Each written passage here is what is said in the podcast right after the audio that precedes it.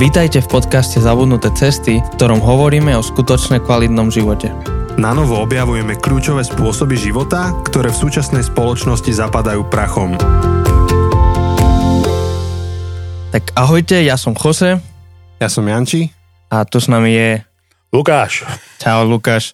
Teším sa, že pokračujeme v našej sérii o, o, zrozum, o zrozumiteľnosti, ťažké slovo, uh, o zrozumiteľnosti a o tom, ako byť zrozumiteľnou církou, ako byť zrozumiteľnými kresťanmi.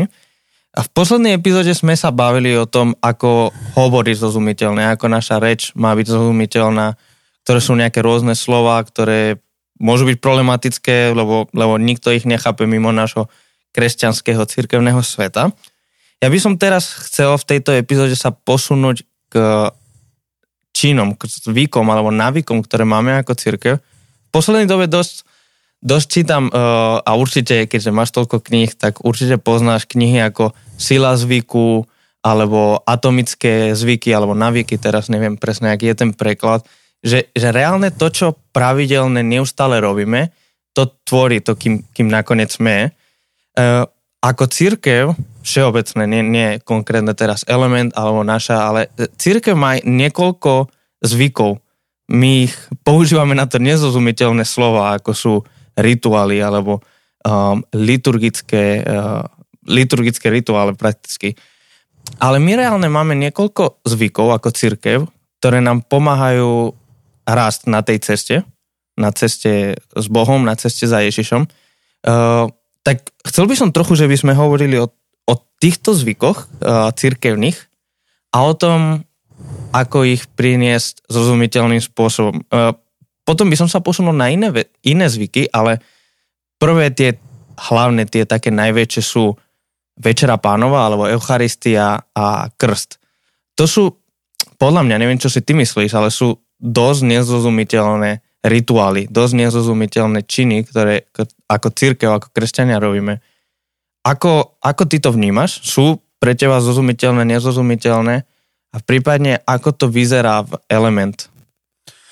samozřejmě nezrozumitelné jsou, pokud je nevysvětlíme a jsou, jak říkáš, to jsou dvě, dva velké rituály křesťanství, které církev vždycky dělala a dělat bude, takže se jim vyhne, ne, vyhnout nemůžem. A já si myslím, že slovo rituál samo sobě nesrozumitelné není, kde chápou slovo rituál, jo, docela dobře. A když jako vysvětlíme, co znamenají křesťanské rituály, tak to taky pochopí. My jsme z okolností před asi dvěma nebo třema rokama udělali celou sérii, asi sedm nebo osm dílů, to mělo na téma vitální rituály, kde jsme právě rozebírali ty různé rituály, které v křesťanství jsou, právě večeře páně, právě křest, bylo tam vyznávání hříchu, byla tam třeba pravidelná docházka do církve, jo? protože to třeba taky si neuvědomujeme, že pro lidi je svým způsobem rituál. A pokud jsme vyrostli z církve, tak pro nás bylo zvykem chodit do církve pravidelně bez otázek, ale pokud někdo vyroste v nekřesťanském prostředí, tak ne vždycky chápe, proč chodí do církve, jo? že já si pamatuju, jak jsem se bavil s jedním nevěřícím kamarádem, pozval jsem ho do Lamentu, on přišel, líbilo se mu to, jo, bylo to super. A když jsme se loučili, tak jsem mu říkal, jako, jak, jak, jaký měl zážitek, říkal, že to bylo super, že se mu to všechno jako hodně líbilo a já jsem se optal, jestli přijde znovu. A on se na mě podíval úplně jako překvapivým pohledem a říká, proč? Už jsem tam přece byl?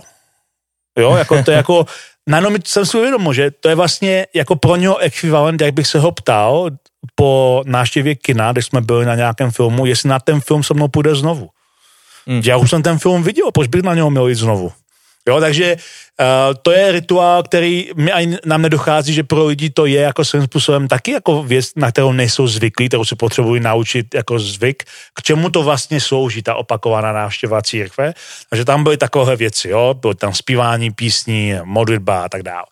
Takže to je jako důležité téma, aby jsme k němu se vraceli a Zrovna tyhle ty dvě věci, o kterých se bavíme na začátek, křest a večeře páně, to jsou věci, na kterými jsme dlouho a, a různým způsobem přemýšleli. Uh, když začnu ty večeře páně, tak uh, v našich kruzích, jako protestantských uh, nebo letničních uh, kruzích, večeře páně je trošku jakoby prostě taková jako zvláštní věc, jo. My máme večeři páně na nedělním zhromáždění ráno a říkáme tomu večeře páně.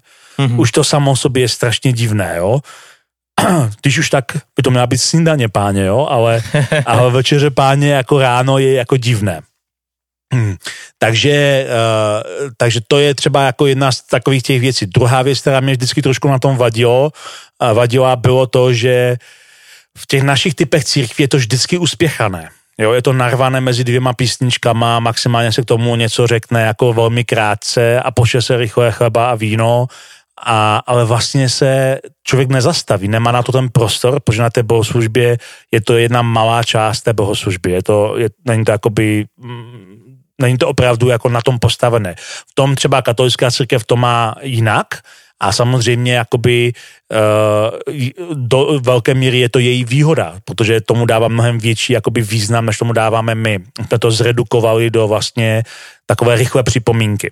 Mm-hmm. A já jsem s tím dlouhodobě měl vždycky problém. Takže jsme hledali různé způsoby, jak bychom to mohli dělat jinak. Zkoušeli jsme různé varianty, zkoušeli jsme různé styly a způsoby a tak dál. Momentálně to v momentu děláme tak, že jednou za měsíc máme ve první středu v měsíci Eh, speciální bohoslužbu, kterou nazýváme Table, pozvání ke stolu páně. A máme to v našich prostorech tady těchto těch meeting pointů, ne tam, kde se scházíme v neděli. A je to skutečně kolem stolu. Máme velký stůl, eh, kde máme prostě jako nějakou dekorace, svíčky, chleba, víno, je to prostě jako, eh, jo. A kolem toho vlastně sedíme všichni v kruhu, nebo v několika kruzích, podle toho, kolik se nás sejde. A máme zhruba 45 minut bohoslužbu jenom večeři páně.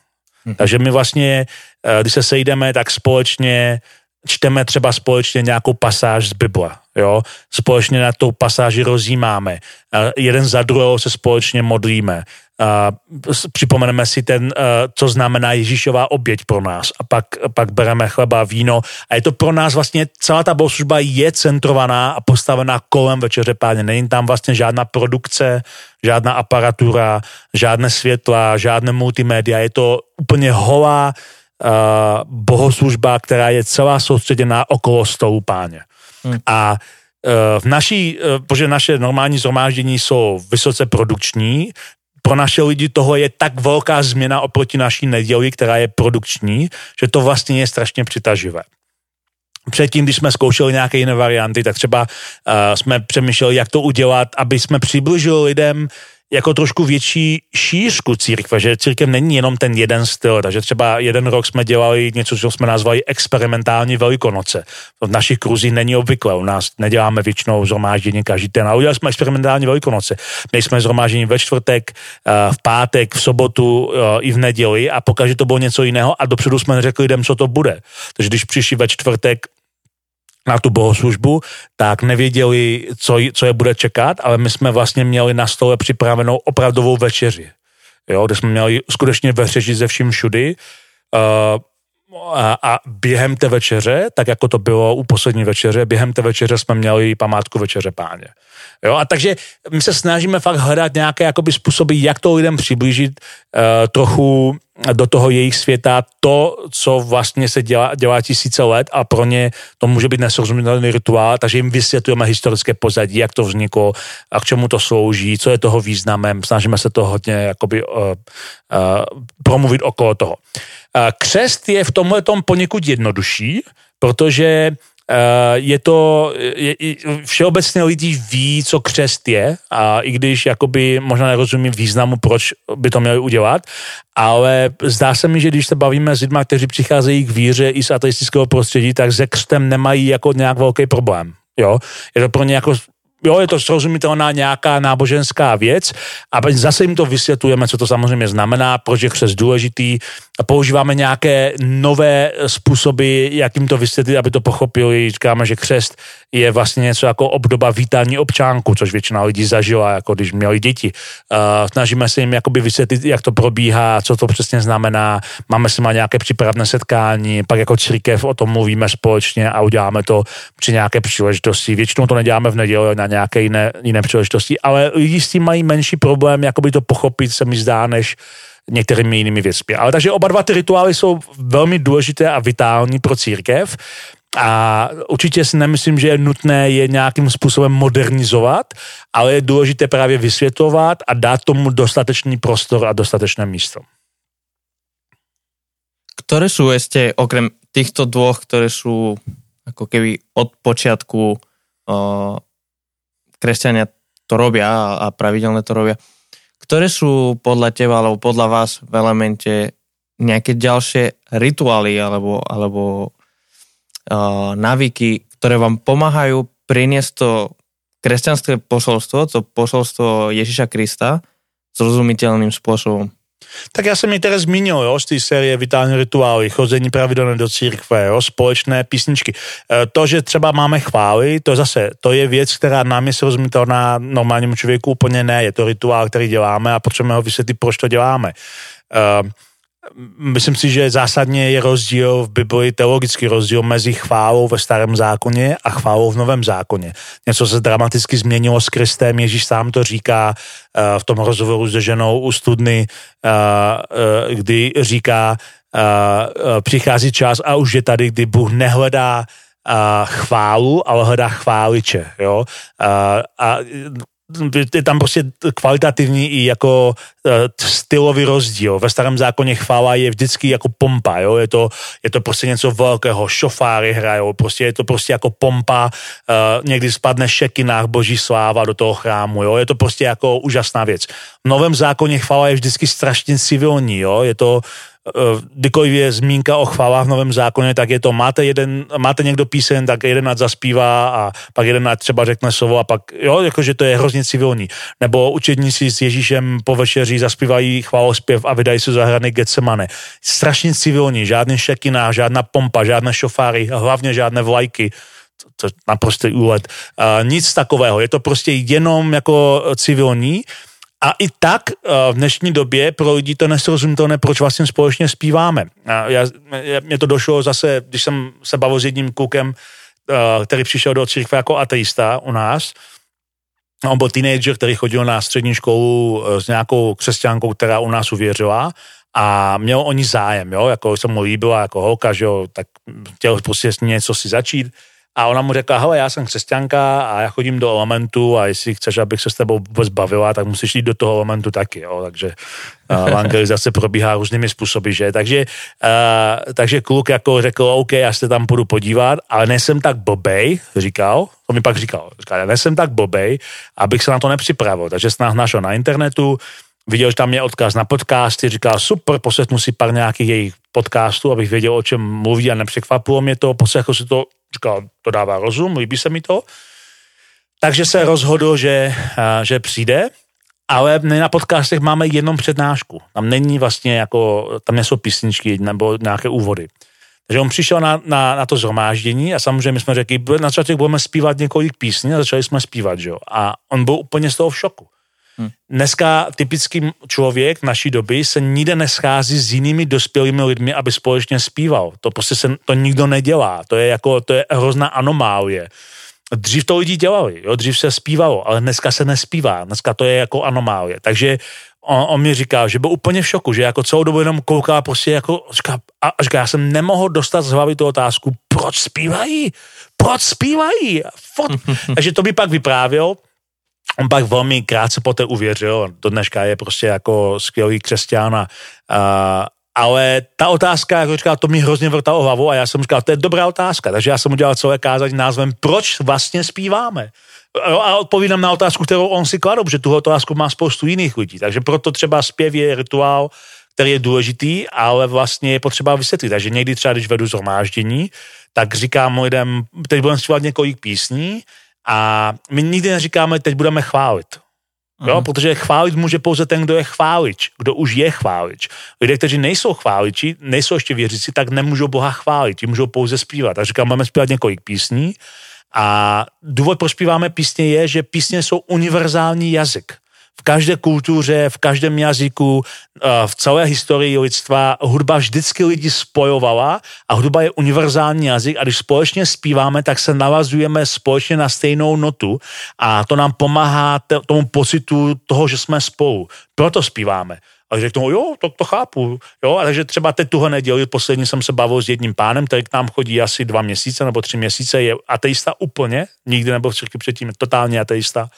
A říká, jako úplně nesouhlasím se vším, co říkáte, jako dává to smysl, že to máte srovnaný, jako líbí se mi to, nesouhlasím s tím, ale líbí se mi to, ale co se mi opravdu líbí, jsou ty vaše písničky. Hmm. Mně se líbí, mě to, mám pocit, jako, že to mě jako spojuje s vámi, i když vlastně nevěřím těm textům, ale nějak mě to s váma spojuje. Jo, a to je přesně, proč zpíváme. Takže uh, to jsou rituály, o které děláme v církvi, společný zpěv, společné setkání, společná modlitba, uh, které jsou důležité, ale právě je potřeba lidem vysvětlit, proč vlastně to děláme. A když jim to vysvětlíme, tak jim to dáno začne zapadat a nemají s tím žádný problém. Čiže keď hovoríme o tom, že mali by sme mať zrozumiteľné návyky, tak hovoríme zároveň o tom, že potrebujeme si dať tú námahu vysvetliť tie návyky. Teraz otázka by mohla byť tá, že ako ich vysvetľovať, lebo ty si teraz väčšina tých príkladov, ty, ty si hovoril o kázaní, že keď um, vysvetľuješ tie návyky, tak to vysvetľuješ skrze slovo, ktoré hovoríš na mikrofón. Nejenom, niekdy i v rozhovore, že jo, Alebo v rozhovoroch. Máš nejaký tip, že ako programovo toto robiť?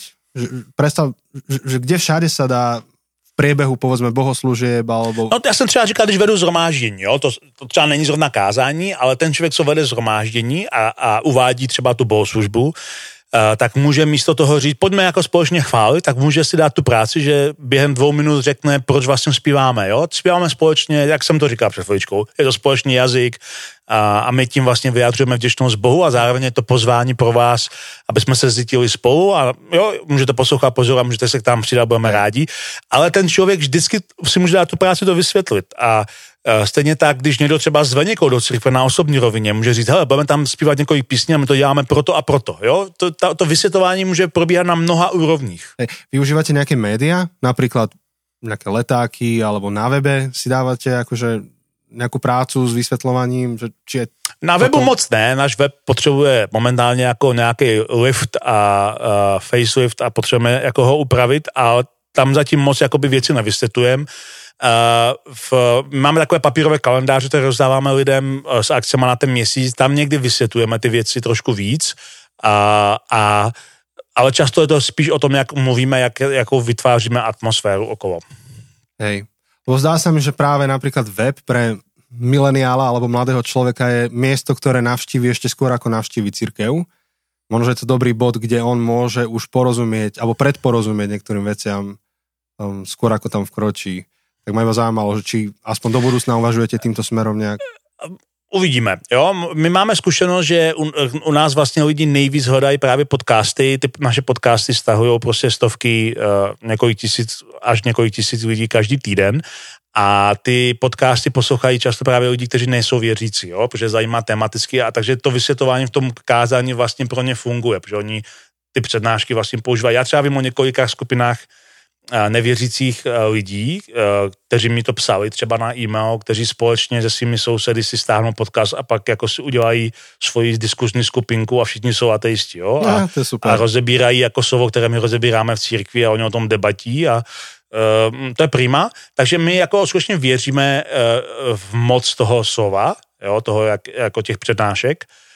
Uh, ale samozřejmě my používáme hodně jako sociální sítě, Facebook, kde těch věcí vysvětlujeme víc než na samotném webu a uh, uvidíme, jak to, určitě tam bude víc toho vysvětleno, než je tam dnes, ale zároveň jako uh, naše nej, nejefektivnější uh, práce je stejně jako jsou, jakoby pozvání, osobní pozvání lidí, kteří k nám chodí, jo, takhle to funguje jako úplně nejlíp a ti lidé samozřejmě pak jsou v procesu toho vysvětlování jakoby face to face. Mm-hmm. Hej. A ľudí nějak k tomuto vychovávate? Nějak tak Hej. Určitě, určitě. My jsme vlastně od začátku lidí učili takový ten eh, přístup evangelizaci, eh, který v angličtině eh, právě v Nordpointu Andy Stanleyho používají invest and invite, jo, přátelství a pozvání bychom to mohli přeložit, že ty investuješ svůj čas a svoji energii do vztahu s lidmi a, a pak je pozveš do církve, která se snaží evangelium vysvětlit srozumitelně. Jo? To je vlastně jako základní naše, náš způsob evangelizace. A samozřejmě s tím je zase spojena řada dalších kroků. Abychom mohli vytvořit pro lidi prostor, aby trávili čas se svými nevěřícími přáteli, musíme plánovat velmi málo aktivit v církvi. Jo? Když máš v církvi každý druhý den aktivitu, tak logicky nemáš žádný čas na nevěřící přátelé. Takže my lidem říkáme, od začátku jsme říkali, my vás nechceme vidět v církvi víc než dvakrát za týden. Jo? Maximálně v neděli a na nějaké skupině, a případně jestli si v nějaké službě, tak v nějakém pracovním setkání a pak tě nechceme vidět celý týden. Buď prostě s lidma, jako buď se svými přáteli. A, a, rozhodně nechceme tě vidět víc jak dvakrát a, a, týdně v církvi. Takže my, my lidi jakoby učíme, že nebo vytváříme prostor pro to, aby byli se svými přáteli a zase církev, která naplánuje aktivity na každý den, a pro lidi, tak a pak, si, pak lidem vyčítá, že ne, ne, nezvou lidi, no nemůžou zvát žádné lidi, protože žádné lidi neznají, jo, jsou furt v církvi, jo, takže znají jenom křesťany. Takže my se snažíme jakoby dávat ten prostor a učíme ty lidi právě, nemusíš vědět všechno, stačí, když jim ten svůj příběh, investuj do nich, pozvě a pak s něma eh, běž na té cestě poznání. Hmm. Ja mám takú otázku. Predtým si spomenul ako jeden z tých návykov, ktoré pomáhajú cirkvi, uh, modlitba.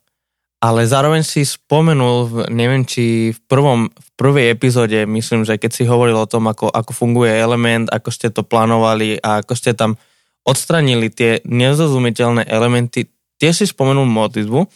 A chcem sa spýtať, ako teda, predpokladám, že, že v nedelu ráno nemáte nejaké spoločné modlitby na hlas uh, počas bohoslúžieb alebo, alebo takto, čo býva taká klasika vo, vo veľa zboroch, Ako teda, ako teda toto robíte?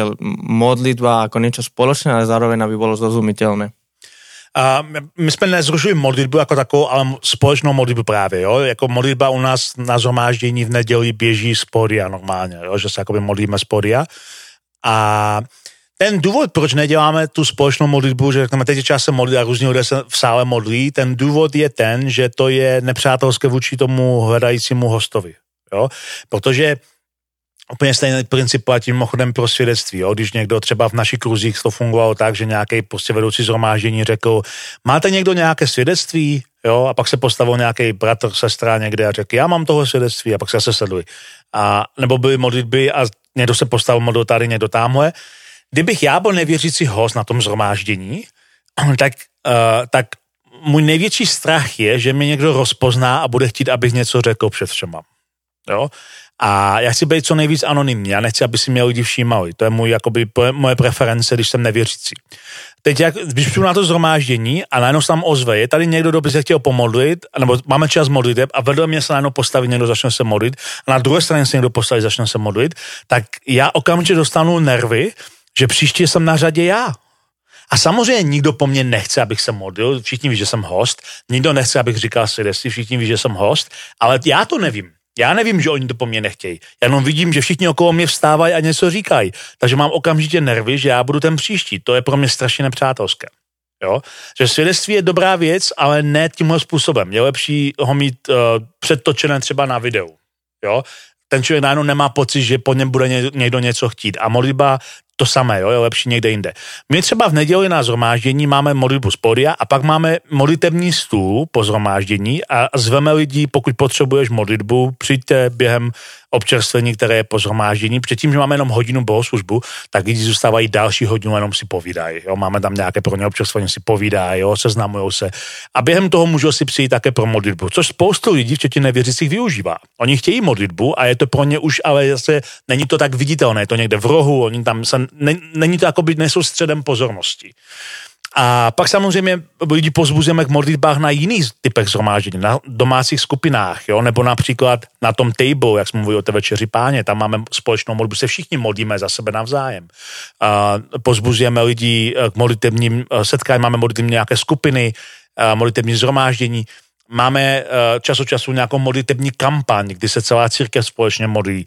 Máme modlitební řetězy, takže lidi vedeme k modlitbě, ale není to jakoby tím stylem na tom veřejném zhromáždění, pojďme se teď modlit uh, a lidé se modlí různě v sále, protože to evokuje, uh, že i po těch lidech, kteří jsou tam jako hosti, někdo bude něco chtít a pro ně to je velmi nemilé.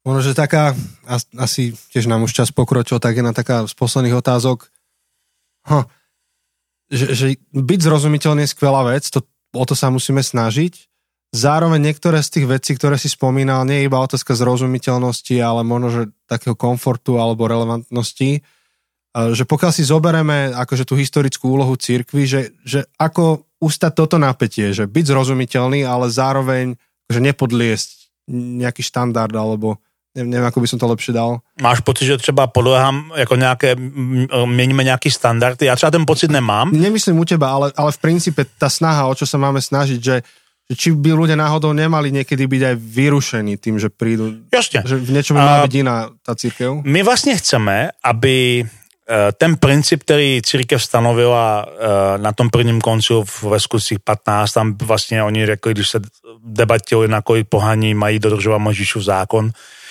eh, tak tam vlastně Jakub prohlásil ty, ten známý výrok, že bychom neměli činit překážky těm, kteří se obracejí k Bohu. Jo?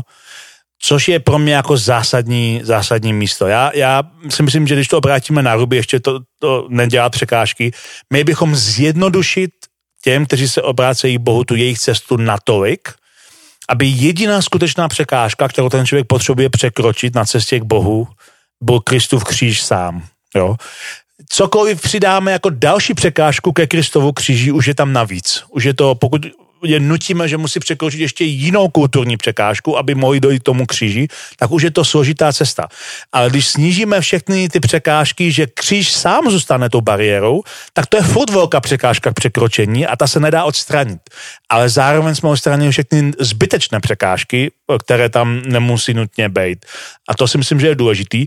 Jinak já si myslím, že, uh, že uh, lidi někdy si myslí, že když jsme citliví vůči nevěřícím hostům, že to automaticky znamená, že jim podlezáme nebo že, jim, že se jim přizpůsobujeme. A to si myslím, že je ohromný omyl je přece normální, že když máme hosta doma, tak, se, tak jsme vůči němu citliví a ne, nechováme se k němu úplně jako, jako uh, familiárně, uh, máme nějakou úctu a je to úplně stejné u těch hostů, kteří přicházejí hledat Boha, jo? máme k ním nějakou úctu a uh, my se snažíme být k ním citliví, aby jsme jim pomohli na jejich cestě víry.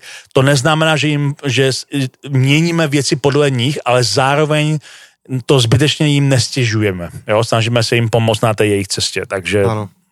Super. Kose, ja mám otázku na teba takú ako vždy, že keď si prišiel na Slovensko, čo zo života církvy bolo pre teba nezrozumiteľné? Ak bolo niečo? Uf, ako úprimne musím povedať, že je pre mňa ťažké si na to spomínať, lebo, lebo už je to 7 rokov dozadu. Uh, a, a pre mňa asi to naj, hlavne nezrozumiteľné bolo jazyk uh, vtedy. Um, viem, že, viem, že pre mňa bolo, pretože som prichádzal z trochu inej tradície, tak napríklad modlitby na hlas uh, u nás neboli zvykom. Aj, aj tiež pretože na Malorke som bol uh, vo veľkej cirkvi, kde sme boli 400-500 ľudí v nedelu. Čiže tam tie verejné uh, hlasité modlitby v nedelu ráno by jednoducho boli istým spôsobom chaotické, takže neviem presne z akých dôvodov sme ich nemali, lebo tak som bol tínejdžer a, a som to nevedel, ale, ale nemali sme ich, takže to bolo niečo, čo ma prekvapilo. Um, to, to je asi hlavná vec, ktorú si pamätám, ale úprimne ja som vyrastal v kresťanskom, kresťanskej rodine, um, bol som vychovaný, akože od malička som chodil do kostola na, na besiedku a, a pre mňa všetko, čo sa dialo v cirkvi, bolo jednoducho prirodzené a, a nejak veľmi som neriešil, že prečo sa to deje. Čiže potom tá zmena, keď som prišiel na Slovensku, na Slovensko, tak to bolo viac menej pokračovanie toho, čo som zažil v Španielsku. Takže tie, tie rozdiely, áno, tak bolo pre mňa rozdiel, že u nás sme mali iný typ kapely a sme mali takú viac tú rokovú Hillsong a keď sme, som prišiel do Žiliny, tak to často sme nemali v nedelu, ale, ale to sa bavíme o veľmi konkrétnych detailoch a tým, že som vyrastal v cirkvi, tým, že som vyrastal v kresťanskom svete, tak uh, ťažko viem posúdiť tieto veci. Na, na to potrebujem práve toho neveriaceho kamaráta, ako si spomenul uh, Lukáš predtým, že, že niekto, kto mi pomôže vidieť, lebo pre mňa sú to, sú to slepé, slepé úhla. Hej, v hotelovom biznise sa nazýva táto vec prevádzková slepota. Áno, presne, presne. Ja, ja viem, ja som si veľmi vedomý, že v otázke, ako vyzerajú bohoslužby, ako vyzerá církev, ja mám absolútnu slepotu a veľmi potrebujem iných ľudí okolo mňa. Hej, ja hovo- mi to hovoril kamarát, čo tam robí, že, že na toto sú špeciálni ľudia, ktorí prídu a pomáhajú ti s tým, čo sám nevidíš, že je problém. Čas od času je dobré třeba pozvat někoho takového, ať už třeba nevěřícího přítele do církve, který nám pomůže vidět ty věci jinak, nebo někoho, kdo je z církve, která to dělá, dělá to srozumitelně, a kdo je naučený hledat tyhle věci. My jsme takhle třeba měli u nás jednoho vedoucího uh, z církve z Life Church od Kriga Groševa na začátku, asi dva roky, ne, pardon, asi čtyři roky po to, co jsme vznikli, jsme čerstvě se přestěhovali do kina, tak eh, k nám přijel na návštěvu a on u nás nekázal, eh, ve své podstatě jenom přijel nás navštívit a já jsem ho požádal, jestli by si mohl sednout a, a jako být co nejvíc jako, jako host, který jako neví, co děláme. A pak mi dal opravdu upřímnou zpětnou vazbu na takové drobné věci, jo, jak mu to připadá, eh, co bychom měli změnit, jo, a pak jsem ho pozval na oběd a on mi dal seznam všeho různých věcí, nastavení, proč děláte tohle, proč to máte tamhle a hrozně nám to pomohlo, jo, takže takováhle věc, pozvat někoho od jinou, kdo se na to podívat čerstvýma očima a řekne, proč vlastně tohle děláte, spochybní status quo, to je hrozně důležitá věc. Hm.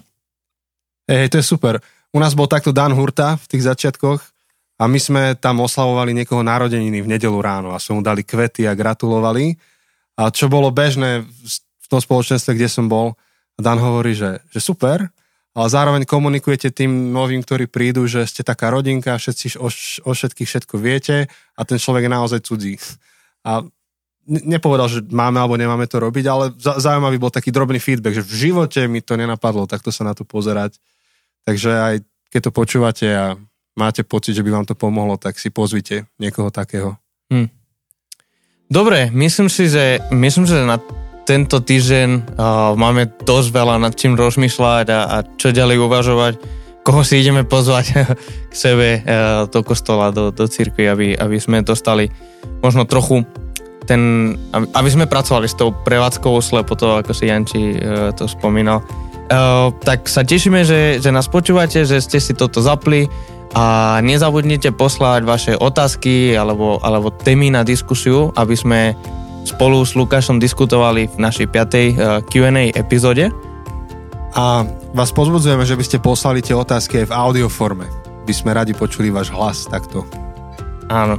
Uh, a ako viete, sme na sociálnych sieťach, takže cez to nás môžete kontaktovať, môžete nám napísať a, a budeme radi, aj ak to vzdielate s vašimi blízkymi, aby, aby ak, ak sa vám to páči, tak tým nám veľmi pomôžete. Zároveň vás chceme pozvať, e, že by ste zvážili podporiť tento podcast aj finančne, aspoň na nejakú etapu, aspoň na pár mesiacov. Všetko, čo investujete do nás, tak my investujeme do vás. Za tie peniaze cestujeme, snažíme sa inovovať techniku, ktorú máme, tak aby pre vás ten podcast lepšie slúžil a môžete tak urobiť na patreon.com lomeno zabudnuté cesty a tam sa zaviazať k jednému, 5 alebo 15 eurám na mesiac. Máme taký cieľ uh, získať 50 ľudí, ktorí sa stanú aj takýmto spôsobom súčasťou tohto podcastu, tak uh, ak sa chce zapojiť, tak budeme veľmi radi. A to je všetko na tento týždeň, tak sa počujeme zase o týždeň s našou štvrtou epizódou. Čaute. Ahojte. Naslyšenou.